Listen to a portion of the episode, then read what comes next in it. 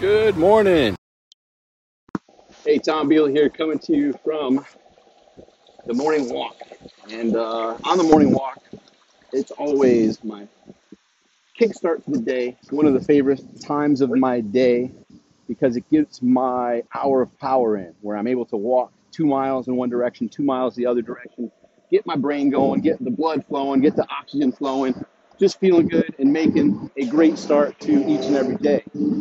And today, to make today great even more so, after I crossed over the bridge, uh, the drawbridge, walked to the beach, walking back, came over the drawbridge, and I come up to the corner of the next street and I see a very tall gentleman. I'm looking, I'm like, hey, I think I know that guy. That's James Malinchak. So I get up to the uh, the corner, see James, and he said, hey man, I saw you yesterday driving to church, uh, doing your video. And I saw you this morning on my way to an appointment. So I pulled over, wanted to say hi. So we sat and chatted at the corner there. And here's the big lesson. And this this actually goes back to uh, a story from a few years ago that's true. Uh, has has some sadness to it, but there's a key lesson in it. So uh, I was working with Rich Schefren, uh, you know, brilliant marketer, businessman, and Rich and I were were doing great things at Strategic Profits uh, years ago. And it was prior to me actually working with Rich, but he shared this story. And he's like, Man, I get this text in the middle of the night from one of the greatest copywriters of all time, Gary Halbert.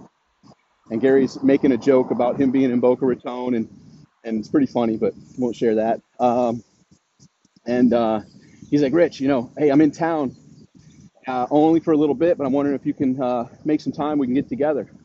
And that particular day, Rich had a full calendar. He was busy. Like, man, I, there's nothing more I'd love to do than meet with you. This just, you know, it, unfortunately today is so slammed I can't make it. So next time you're in town, let me know. And uh, as life would unfold, that was I don't know if it was the actual last communication, but it was one of the the last few communications of Rich and Gary before Gary passed away unexpectedly. So the key lesson here is, and there's nothing there's nothing wrong with how that scenario unfolded. That's you know sometimes you can, sometimes you can't.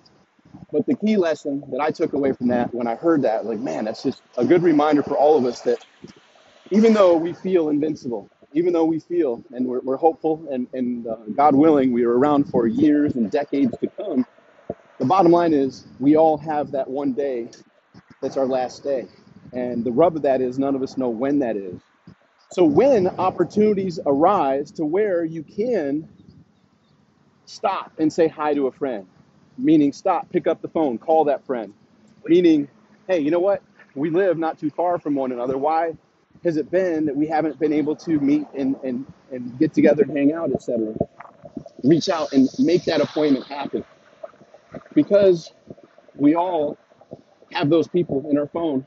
I have many numbers still in my phone that I'd love to see a call from. I'd love to see a call from my mom, a call from my dad, a call from a few close friends that are no longer here, um, and a few other family members, my grandparents. You know, uh, uh, it goes on and on of people that I would love to see a call from, that I would love to sit down and have some coffee with, that I would love to have an amazing conversation with. So that message reminded me was reminded to me today when James took the time because because there's a Jim Rohn quote: "Things that are easy to do are easier not to do." He was on the way to an, a morning appointment.